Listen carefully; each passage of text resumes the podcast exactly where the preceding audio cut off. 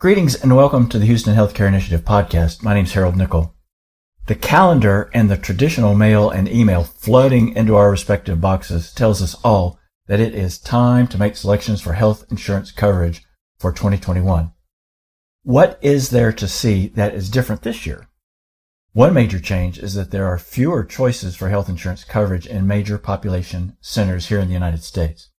Fewer choices for insurance coverage will mean that insurance companies will have even more influence on what they will cover and how much they will pay.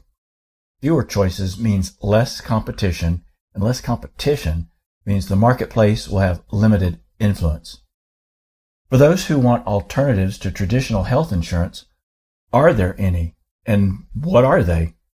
How this will impact the American public and what might be done about it is what the founder of the Houston Healthcare Initiative, Dr. Steven Goldstein, will help us all understand better. Dr. Goldstein, let's talk about the shrinking number of commercial options available for consumers. There are now 15 states with a single commercial health insurance provider that owns a statewide market share of 50% or more. That all by itself is a major indication that there is shrinking competition among providers and thus fewer choices for consumers. What can or should any of us do about this lack of choice? Well, the first best thing we can all do is get educated about this topic. Listening to this podcast is a good first step. The lack of competition makes things better for the owners and operators of insurance companies and more challenging for everyone else. The health insurance choices that are often available are just not very good. Yeah, health insurance kind of like a lot of things. It's it's sold as a commodity that people shop for a lot of times on price. The public has a lot of hurdles when it comes to getting decent health care coverage. And when it comes to some of the cheap policies, what are some of the more common problems people have with those? Well, there are a lot of policies sold to the public that don't do anything except take their money. Some of these plans that are offered at a low price are short-term policies that will not cover pre-existing conditions, and they cap the patient's coverage at very low amounts. They they try hard to look alike other better policies. Frequently, the only difference is in the fine print. They even have card designs that are very similar to the better insurance cards. Any of all of these helps lead to confused clerks, patients, and denied claims. Yeah, and, and so with respect to these these uh, lookalikes, what can you say to people? Well, uh, just buyer beware.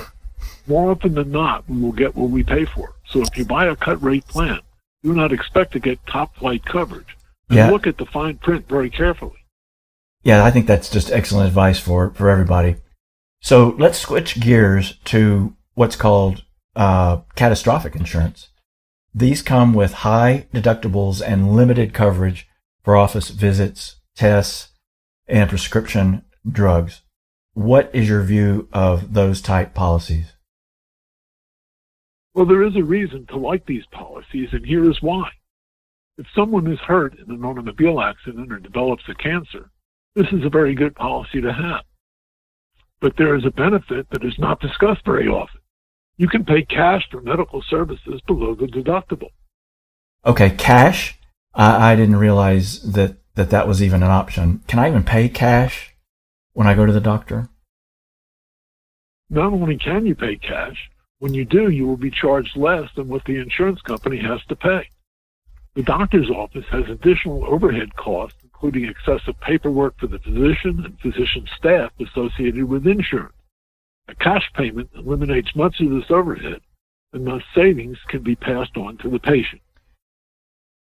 Okay, this sounds just too good to be true. Um, could you elaborate for us a bit? Well, you're right. It is only partly true. Unfortunately, we do not have a free market in healthcare.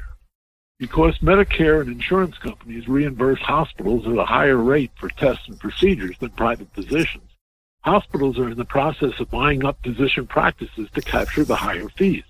They do not discount their prices for cash the same way that private physicians do. So, okay, so if you avoid hospital doctor groups, you can shop for routine medical care and choose a high deductible health insurance. You are right. And it's the reason that high deductible plans are a good option. When there is little chance you're going to meet the deductible anyway, it allows patients the freedom to choose any provider. When paying cash, every provider is in your network because they all accept cash. When you pay cash, you save money overall because you don't have to choose a more expensive insurance plan. Now, if a patient chooses cash instead of going through the, the high deductible insurance policy, does that count toward the deductible? Well, unfortunately, it does not. And that's an important detail. But remember this most people who have these types of policies will never reach the deductible, so it doesn't matter. Remember, too, the reason for buying catastrophic insurance is in case of a catastrophe. Even if in one year you've met the deductible, and otherwise you would save money in the other years, and this will more than make up for it. Place your savings in an HSA, a health savings account, and in a few years it will cover the deductible. And then you will have what everyone would like, namely free health care.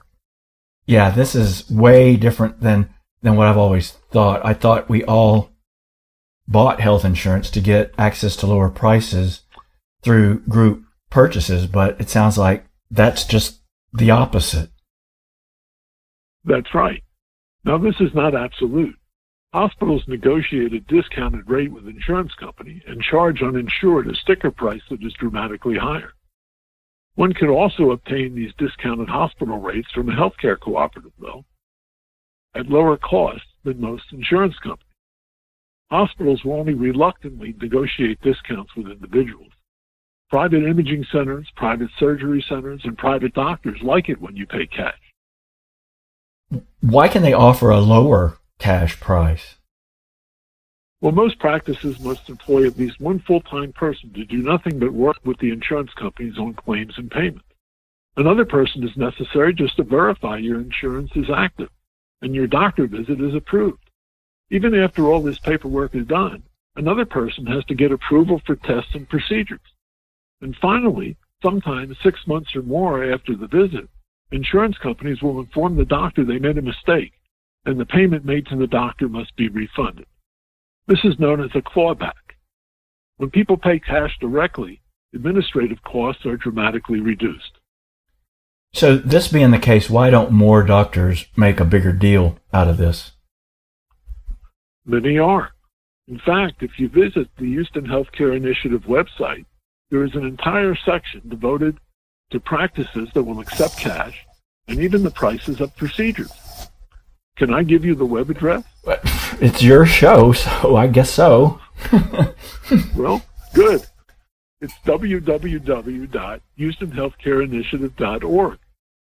And if anyone listening would like to post the cash prices of their medical practice, then please contact us and we will make it happen at no charge. Okay, that that's great. And what Dr. Goldstein described today about the cash price for medical care being less than the insured price really runs counter to what so many of us, including me, have always thought that the insurance company negotiated lower prices based on the number of insured who are buying in bulk, but that's just not so. And like he told us, there are dozens of medical practices that accept cash and offer those lower priced options too. And I happen to know there's over 200 of them that you can see simply by visiting the Houston Healthcare Initiative website, which again is www.houstonhealthcareinitiative.org. Go there and see them all. As always, thank you for listening. Tell your friends about us and please come back next time for another edition of the Houston Healthcare Initiative podcast.